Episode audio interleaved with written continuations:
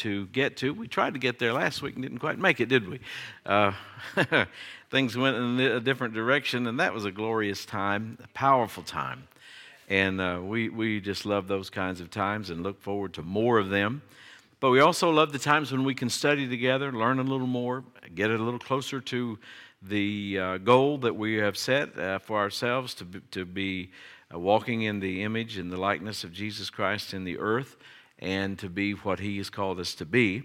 And so tonight we are going to get back into this series of messages that we're just simply calling effective prayer.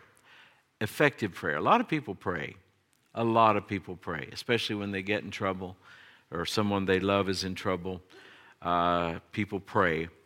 But sadly, so many people don't really get much results. And you would agree, I think, with me that God is too smart and God is too kind, too gracious, and too loving to have created a prayer system that would not work. God is too much of a loving Father to command us to pray and scripturally require us to pray. And he, he loves us too much to require us to pray and then devise a prayer system that didn't work. It just doesn't make sense. I mean, if the, the calendar is so precise as it is, if so many things in earth function with perfect balance like they do to keep life going and all of the things that happen even in nature that God created with the words of his mouth, if God would be that precise with those things, how in the world could we think that he would invite us to come boldly into the throne of grace to commune with him and talk with him and yet it be for nothing and be ineffective? I just can't accept that it's that way. I believe that it works. And so, what that means to me is, and this is a little tough, but uh, trust me, you can, you can get through it. It'll help you when you do. I've learned that when there's a prayer failure, it's not on God's part, it's got to be mine. Something I've missed, something I've not done, or something I should have done. And I don't mean that to put condemnation on us. I just mean that when something's not working, you want to figure it out, don't you? You know, if, if, if something's not right on your car and it's not doing like it's supposed to do, and you've got a, you've got a feature on it that, that, that uh, is supposed to work and it quits working, what do you do? You want to figure it out. You want to find out what's wrong and get it fixed. Well, so that's really what this kind of teaching is about. We've been on it now a number of weeks, and you've probably figured out by now that there's a lot to it. And of course, you can't talk about it and get it all done in one session. And so we take our time, we walk through these things, and um, we want to figure out if it's not working, why it's not working. We want to find out what does work and, in, and increase in those areas, strengthen those areas, and learn more. So, what we have done in, in this current uh, uh, season that we're in and teaching on prayer is we've gotten to the book of Ephesians and we have camped out here because there are two major prayers that are recorded. We have the scriptures that tell us two prayers that Paul prayed for believers in, in Ephesus. And so, one of the things we need to understand is that these were not just seasonal, they weren't just for that day and for those people only. We don't read them just as a matter of history. It is true history, of course, but we read them because it's a pattern. We read them because they are prayers that work for us. We learn about them because we know that these prayers will work for us. And since Paul was technically praying these prayers for other people, he was praying for the Ephesians then that means these are two prayers that will work for other people. They'll work for other people. And we have talked about them in some detail, beginning with the one in chapter 1. And we talked about it a good bit, how that Paul prayed for the Ephesians to have the, what he called the spirit of wisdom and revelation in the knowledge of God. That means that their understanding, he said, would be enlightened. In other words, they would see things that they would not know naturally. There are revelation insights that God gives by the Holy Ghost that you would never get without the Holy Spirit working in your life. And that kind of spirit of wisdom and revelation is what Paul prayed that the Ephesians would have for three things. Number one, that the eyes of their understanding would be enlightened, that they would know, number one, the hope of his calling on their life. In other words, what they potentially can do and be through the power of God. Number two, he prayed that they would see what is the riches of the glory of his inheritance in the saints. That has to do with what they can have. Number one, what they can be. Number two, what they can have. And then number three, the exceeding greatness of his power to us who do believe, the same power he worked in Christ when he raised him from the dead, set him above every principality and power, and so forth. That has to do with what we can do. That has to do with what can be done through the power of God. And so those three things are things I pray for myself every single day. I hope you do too. I actually pray it for you every day. These are the, this is a major prayer to pray for people that are not quite doing what you know they should do. You know, they're not really living at a level where they need to live. They're not living right, maybe at all, or they may be a Christian, and and you know they're just not uh, they're just not living at the level of blessing that they should live at. This is a great prayer to pray for people, because until people see certain things, they're not going to do certain things. You know that? Until they see something, they're probably not going to act on it. They have to know it for themselves. Well, that's what this prayer is all about. So you can pray for your loved ones. You can pray for your friends, people that maybe right now you may have a dear friend or a loved one that, you know, you know they need to be filled with Holy Ghost. They need to be spirit filled and they need to understand the inheritance better. They need to understand what is available to them, what Jesus bought and paid for, and all these kinds of things. This prayer covers that. You don't have to go and try to browbeat them about it. You don't have to tell them you're praying this prayer for them. As a matter of fact, in most cases, it's probably better that you don't. But you just pray it and believe God for them to begin to see these things. And so then the second prayer that's in the book of Ephesians is this one in chapter 3. And this is another prayer that's recorded that Paul prayed for the Ephesian church. So, this is one that you can pray for people that you know and love. And this is another prayer that you can also pray for yourself. You just tailor the wording until it, uh, until it fits properly for the case at hand. So, we're going to read the prayer. Let's look in Ephesians chapter 3 and begin with verse number 14 he says, For this cause, and if you want to find out the cause he's talking about, read the first 14 verses. We just don't have time tonight to do that, but that's the context. But trust me that when we talk about the prayer specifically, we're not taking away from the uh, contextual meaning of this thing at all. But he says, For this cause, I bow my knees unto the Father of our Lord Jesus Christ, of whom the whole family in heaven and earth is named, that he would grant you according to the riches of his glory to be strengthened with might by his Spirit in the inner man, that Christ may dwell in your hearts by faith, that ye, being rooted and grounded in love, may be able to comprehend with all saints what is the breadth and length and depth and height, and to know the love of Christ, which passeth knowledge, that ye might be filled with all the fullness of God.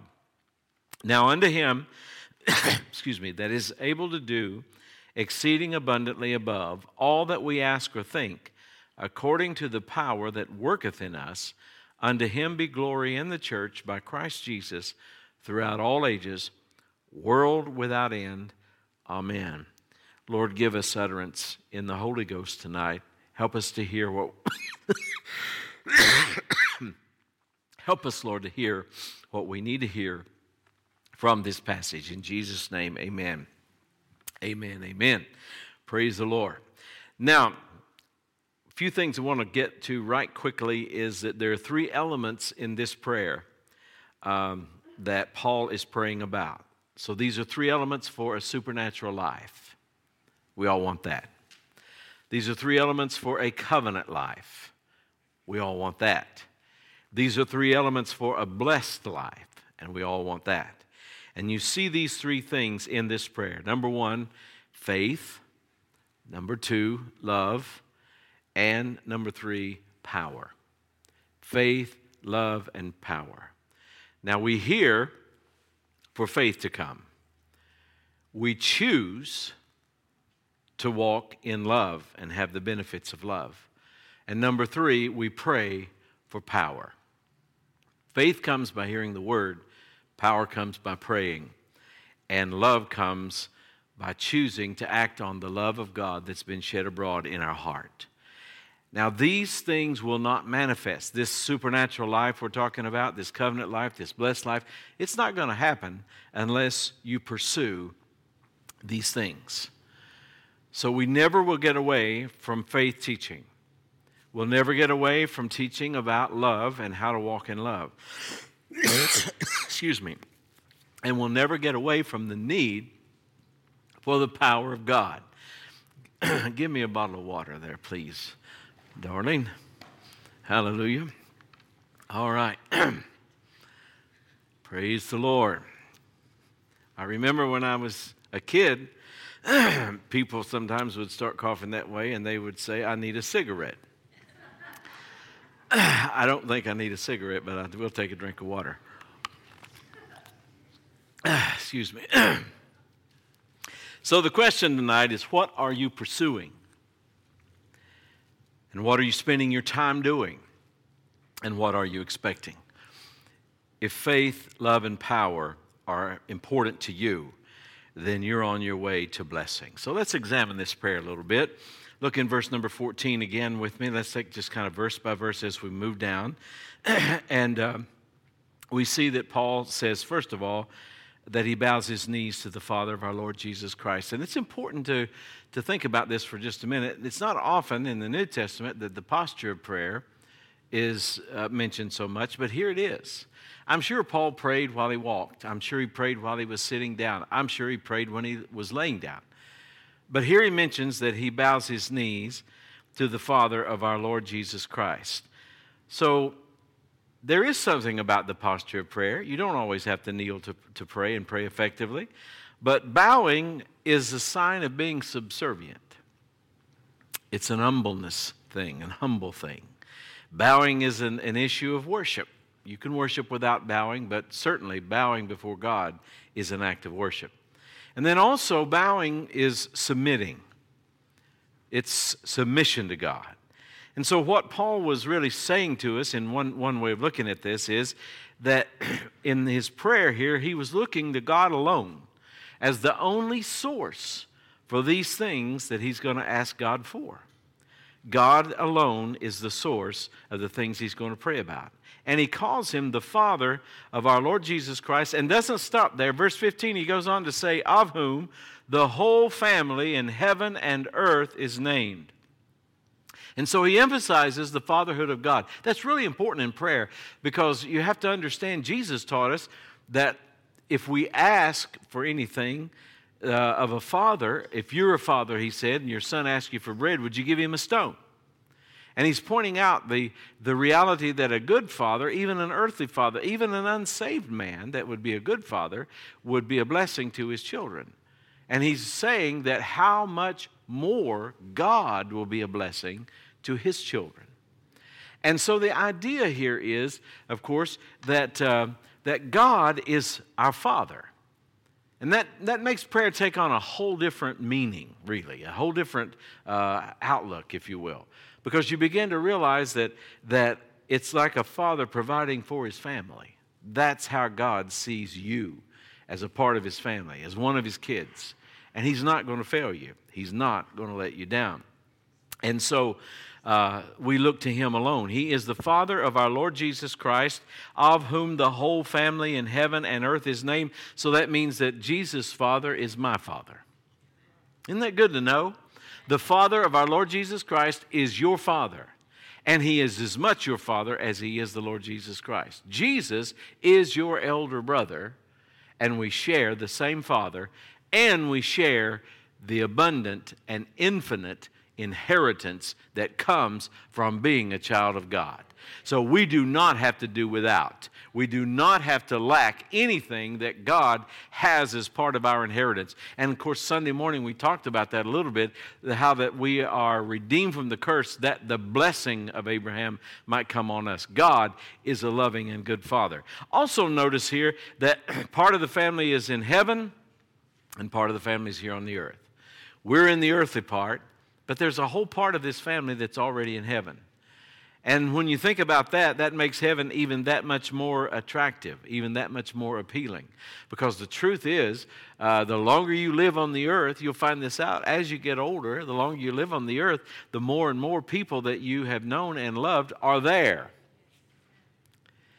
And so, uh, you know, the ideal situation is that we live our full length of time out here on the earth. We live until we're satisfied with long life. We live to, like the Apostle Paul, we finish our course. And then when we're ready to go, there's more people over there waiting to see us than there are here to leave behind. And so it just makes good sense to go on. And that's not defeat, that's victory. Can you say amen? Praise the Lord. So, part of the family is in heaven, part of the family is here on earth, and God sees us all as one family. Amen. Now, in verse 16, we get to the first request that Paul's going to make. And he only makes three in the prayer. Only three requests he makes in praying for the, for the Ephesian believers. And these are three requests that God will honor and answer for you. Number one, in verse number 16, he says that he would grant you, according to the riches of his glory, to be strengthened with might by his Spirit in the inner man.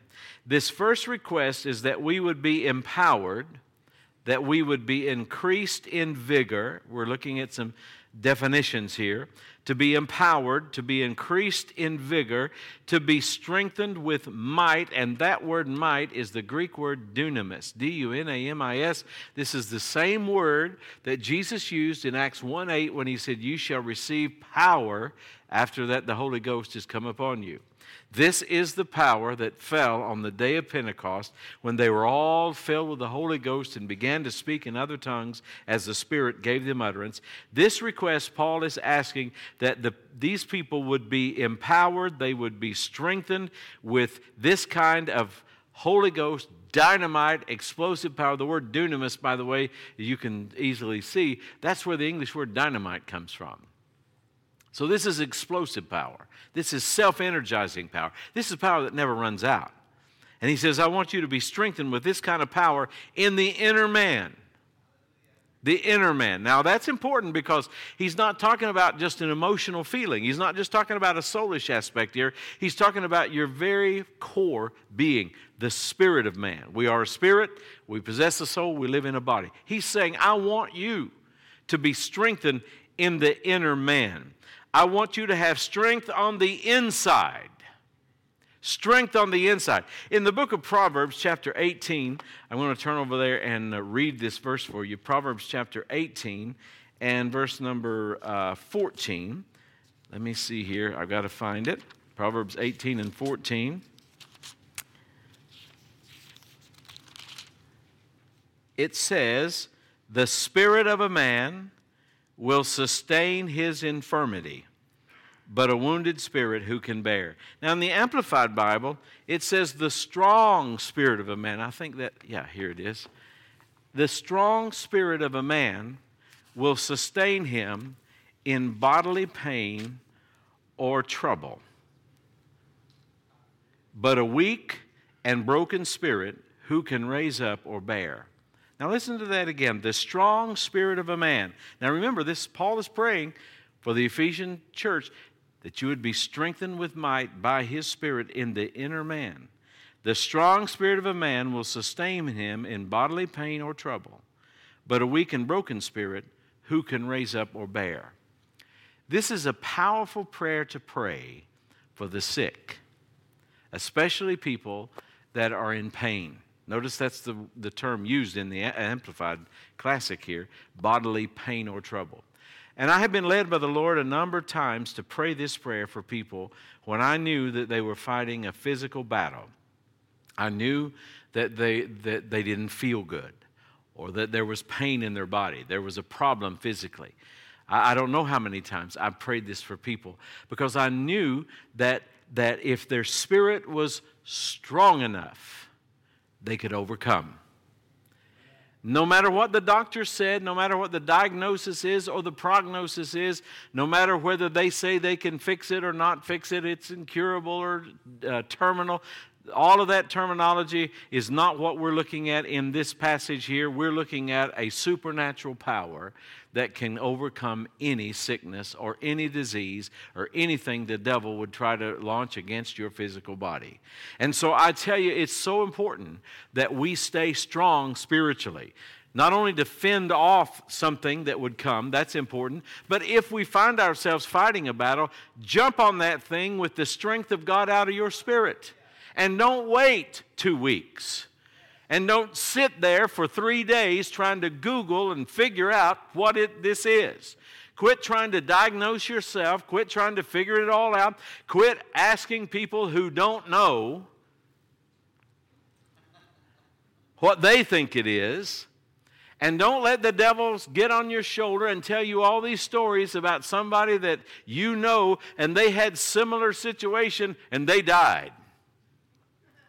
They had, they had the same symptoms and they only lived three months. I mean, you know, how many of you know the devil will, will play that game with you? And sadly, there are people who may mean well, but they'll talk that talk with you. Well, I don't know. If I were you, I think I'd go get that checked out. You know, I knew Aunt so and so, and and she had all of that, and she died, and oh, it was terrible. And you know, then they couldn't pay the funeral bill, and and then so and so, you know, and then her old man, he got married just three months after she died. It was just been a whole mess. I mean, they'll tell you the whole nine yards, all the details. I'm being a little facetious, you understand, but, but you know what I mean. That's just, it's just human nature. But I tell you, if you're strong in your spirit, if you are full of the Holy Ghost and stay full, and if you are strengthened with might by His Spirit in the inner man, you will jump against those things quickly and you'll say, No, devil. You are not doing that to me. I refuse to have this. I know I'm healed, the word says, and then quote the word. Or if you don't know it by heart, open your Bible and read it, put it on a card, have them ready, and have your ammunition ready, and make the devil wish he never messed with you.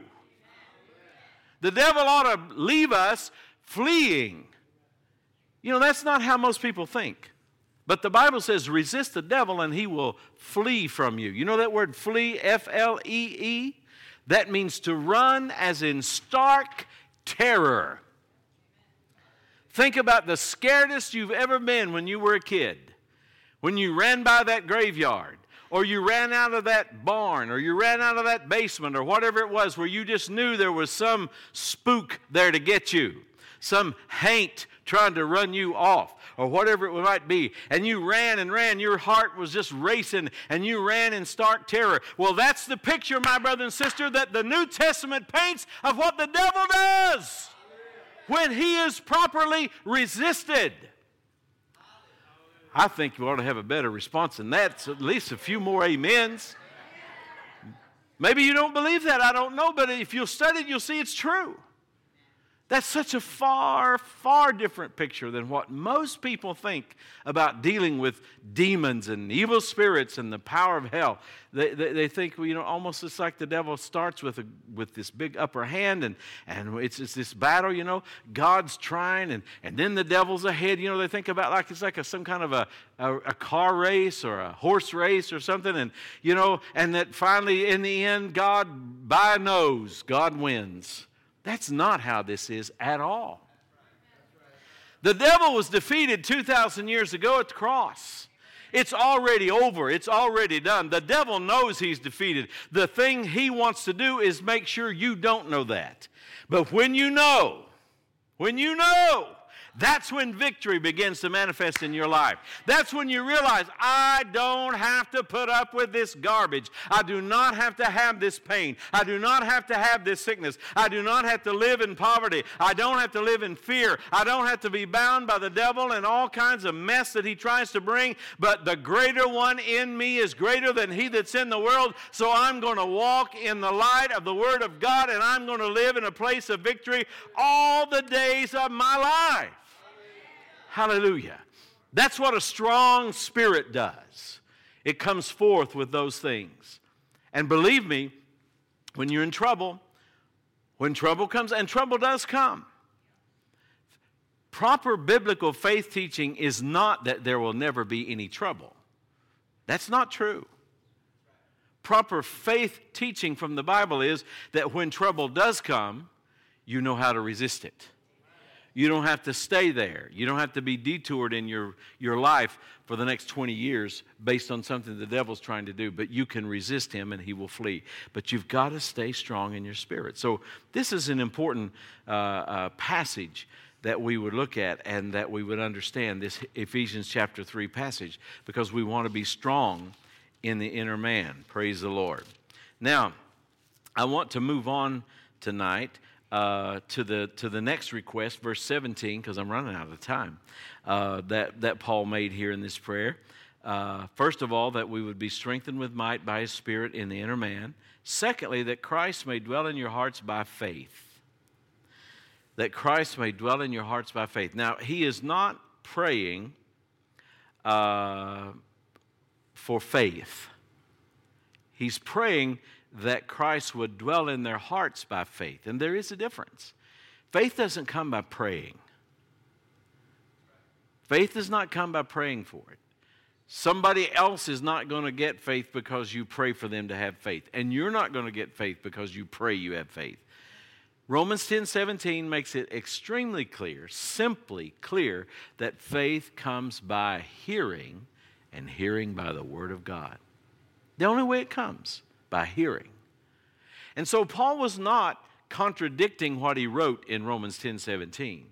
Paul was praying that Christ would dwell, the anointed one and his anointing would dwell in their hearts by faith. In other words, that their faith would, uh, let me say it this way that Jesus would hold the right place in their heart through faith. In other words, that their faith would do what it was supposed to do, that they would use it in the proper way. That's a better way for me to say that. That they would use their faith properly. And when you believe the word, enough to act on the word, and the first action of faith is confession, because if your faith won't move your mouth, it won't move a mountain. So when you begin to act on the Word of God, then that's when Christ begins to dwell in your heart by faith. He becomes the overcomer within you that is greater than anything that's out here in the world. And so that's why we started out tonight by saying these things are important power, faith, and then the last request, love. Notice he says here that Christ may dwell in your hearts through faith, by faith rather, that ye being rooted and grounded in love may be able to comprehend with all saints what is the breadth and length and depth and height of what? And to know the love of Christ. This length, breadth, depth, and height is about love. The love of Christ which passeth knowledge, that you might be filled with all the fullness of God. So you will never be filled with all the fullness of God until you are walking in love. And it's not always easy to walk in love. That's why love is not a feeling, love is a choice. You have to choose to do what love does. And sometimes you're just not going to feel like doing it. You say, What does love do? Love simply does what's best for another person, even at my own expense. No matter what it costs me, I'm going to walk in love. Now, that doesn't mean I'm a doormat for the devil to destroy my life. That doesn't mean that I give myself to just be used by every freeloader and every uh, demonically uh, oriented person in the world. But what that means is that I'm going to do what's best for people, even if I'm inconvenienced, even if it costs me something. I'm going to walk in love. It also, and this is one of the big things, it also means that I will never hold a grudge. You say, well, what about when somebody has to be dealt with in a rather harsh way? A very, you know, what, what about, you know, when I have to do something that, you know, somebody else is not going to like? Well, love's not about somebody always feeling good. Love's about doing what's best. Now, I'm, I'm not wanting to get into a debate about uh, uh, this subject, but it comes to my mind and it's, it's, it's an easy illustration. But I would guess that most of you, when your children were real small, you probably got certain kinds of shots that, you, that they were given. You know, measles, mumps, whatever. You, you probably went through that rigmarole. And um, has anybody ever known of a baby that got a shot and didn't cry? I mean, there may be some that have, but most of them are going to cry like, you know, the end of the world has come. Why did you do that? Because that was what was best. You felt that was what was best for that child. And so the momentary pain was something you were willing to have to deal with in order for the long term results to come. There are lots of things like that in life, by the way. Saving money is a lot that way. You, you, you momentarily set aside something you'd like to just go do, some crazy thing, because you want in the future to be able to do more important things or things that might be a greater need. So life's that way lots of trade offs, lots of choices. But when it comes to love, we're simply doing what's best.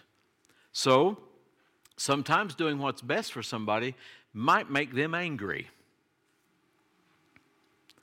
Sometimes doing what's best for somebody might make their, their feelings might get hurt. You know, we, we raised two children and we spanked them. And I believe in spanking. I don't believe in child abuse. I don't believe in beating children and abusing children, but I believe in biblical spanking. Thank you for that one, amen. Uh, praise the Lord. But I believe that. Um, you know, the, the rod of correction applied to the seed of the understanding is beneficial. The Bible says, spare the rod and spoil the child. We look around us today in our culture and we see that's not the only reason, but one big reason that things are in the mess they are is because there are just a ton of people in this world that have never learned what no really means. And they can't handle it. But they weren't disciplined. They were um, uh, indulged, they weren't disciplined. And, uh, and uh, the Bible teaches us a child left to itself, well, you know, that, that's a problem. Anyway, I don't want to get off too, too much into that one, but I just want to say love means you'll do what's best. Love means you would discipline your children. Love means that you will make right decisions in all these different areas of life. Whether people like your decision or whether they don't like your decision, it's not about the feelings here, it's about doing what's right. Love is not a feeling, love is a spiritual force. Now, true love will produce feelings, good feelings. But the basic force of love is, is a spiritual force. And we just have to choose to do what love does. And love, by the way, does forgive. It doesn't mean you go back and stick your head in the meat grinder the second time or the third time or the 20th time. But at some point, you just let that go. Even if you have to go on in a different phase of life, but you don't hold the grudge. You don't allow somebody's what they did in the past to keep living with you in your present or into your future. Can you say amen? amen? So, the third request is what Paul said about knowing the love of Christ, which passes knowledge, that we might be filled with all the fullness of God. We need to learn to comprehend these great love truths. One reason is because Galatians 5 and 6 says that faith works by love. So your faith's not going to work if you're not walking in love. When Jesus taught us about prayer in Mark 11 24, what things soever you desire when you pray, believe that you receive them and you shall have them. We love that promise. The very next verse, verse 25, he says, And when you stand praying, forgive if you have aught against any, that your Father also which is in heaven may forgive you your trespasses. So it's very, very important that we learn to forgive or our faith will not work. It's very important that we walk in love or uh, we're not going to have the blessings that God has promised. And I always like to go to this chapter. I would say, I don't know how many times in any given year, over these many years of preaching, that I have read this passage again and again and again. And I never get tired of it, it never gets old to me. And I know that I need it. And so I want to read to you what love does, and it's found in 1 Corinthians chapter 13, verses 4 through the first portion of the eighth verse. And I read from the Amplified Bible because it just makes it so simple and so plain, and it gives it to us in a language that's so easy to understand. And so here's what love does. And remember, it's not based on how you feel, it's not really based on if you want to all the time, because sometimes you're not going to want to do what love does. Sometimes you're going to want to give people a piece of your mind, and that's not a good piece. Sometimes you're going to want to do something out of spite. Sometimes you're going to serve, you're going to want to serve as the judge and the jury and the executioner. You know, you're going to, you're going to to do things, your flesh is going to do things that it shouldn't do. And so we have to choose to do what love does. So when I make that statement over and over again, love is, is a choice and, and love is action, and that, you know, to walk in love, you just do what love does. When I make that statement, here's what we're talking about love endures long and is patient and kind. Love never is envious, nor boils over with jealousy, is not boastful or vainglorious does not display itself haughtily. It is not conceited, arrogant, and inflated with pride. It is not rude, unmannerly, and does not act unbecomingly. Love, God's love in us, does not insist on its own rights or its own way, for it is not self seeking. It is not touchy or fretful or resentful.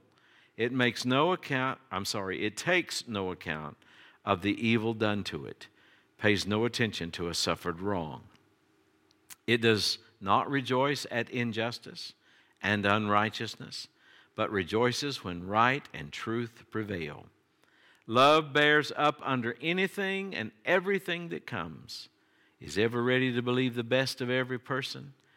Its hopes are fadeless under all circumstances, and it endures everything without weakening. Love never fails never fades out or becomes obsolete or comes to an end. Isn't that good?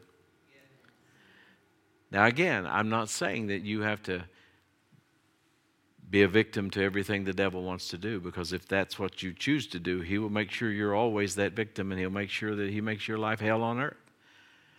You don't have to be the doormat for everything and everybody. You don't have to suffer abuse repeatedly over and over again. But you always know in your heart that you are doing what God wants done. You are, to the best of your ability, walking in love toward that other person. They may not walk in love, they may not choose to do what's right. And sadly, sometimes people never choose to do what's right. Some people you have to love from a distance. Do you know what I mean? Sometimes we say that, and people, you know, we, we sometimes we'll laugh a little or chuckle a little bit about it, but it really isn't a joke. Sometimes, sometimes you can't walk in love and be very close to certain people. Sometimes you have to love them from a distance. But you do whatever you have to do to keep your heart right with God and to walk in the love of God. Stay rooted and grounded in love. Really, that's Paul's third request in this Ephesians prayer that you be rooted and grounded in love. That's really what it's all about. And then, of course, the power of God that's above and beyond everything and anything we could ask or think will begin to manifest for us. And God will bless our lives in ways that we didn't even imagine was possible. You know, it's, it's just amazing what God will do if you choose to walk in love.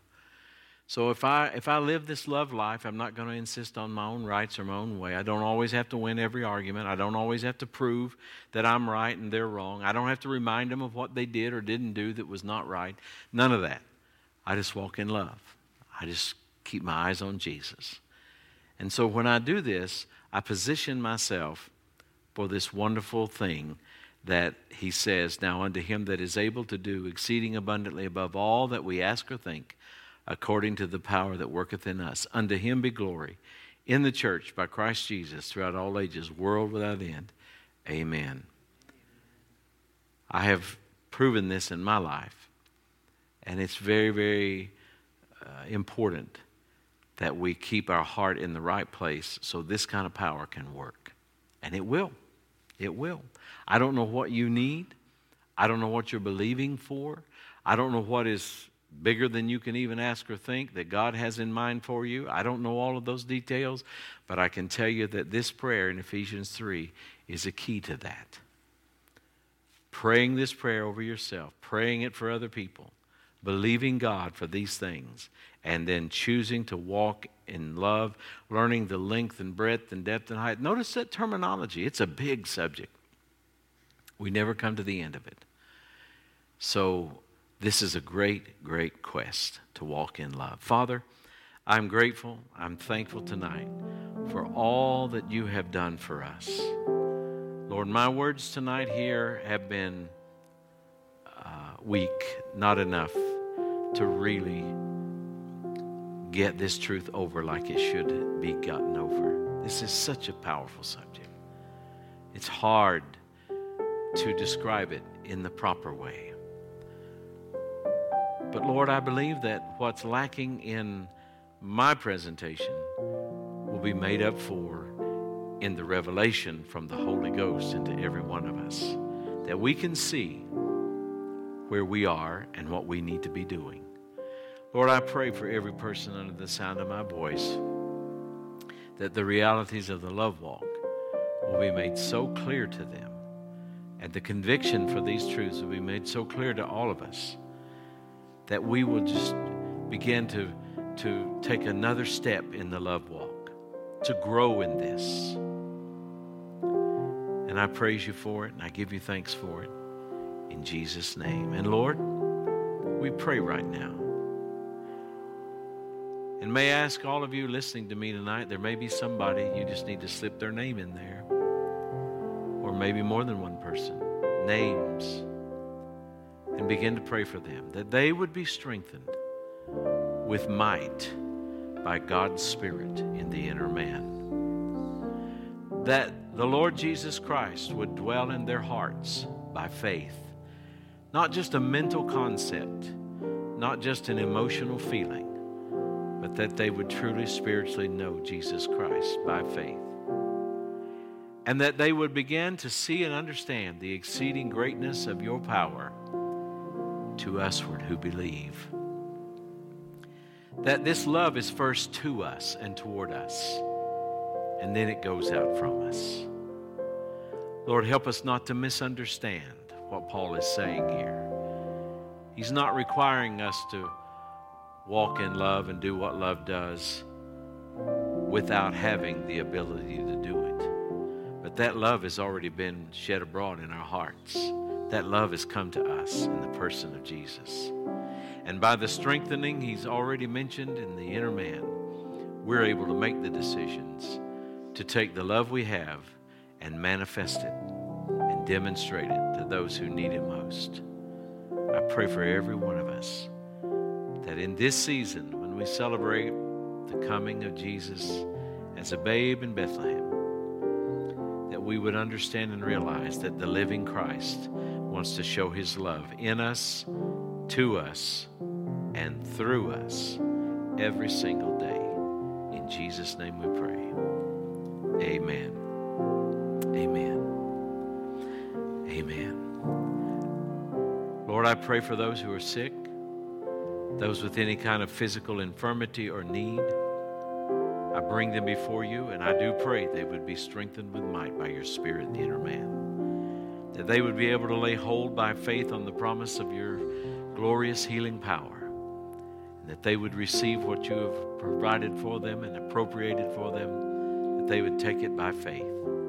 And I speak life, healing, deliverance to the bodies of those listening to me now in Jesus' name. Our bodies are the property of God. They are the temples of the living God. We have been bought with a price.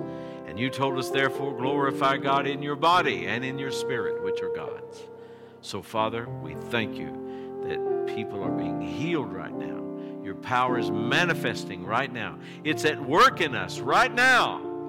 In the name of Jesus. In the name of Jesus. And Lord, I, I, I, sense that I need to pray right now. There might be those who are especially in a, in a, in a place of a strain right now, this season.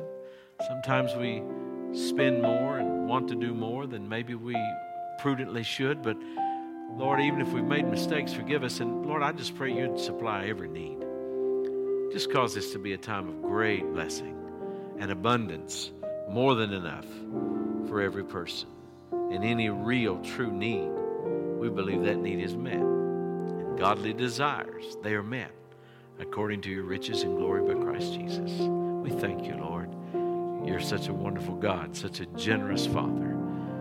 We just we just lean into that, Lord. We rely upon it. We know that you want us to come boldly, so we come boldly. We declare every need met, every bill paid in full, on time, in the name of Jesus.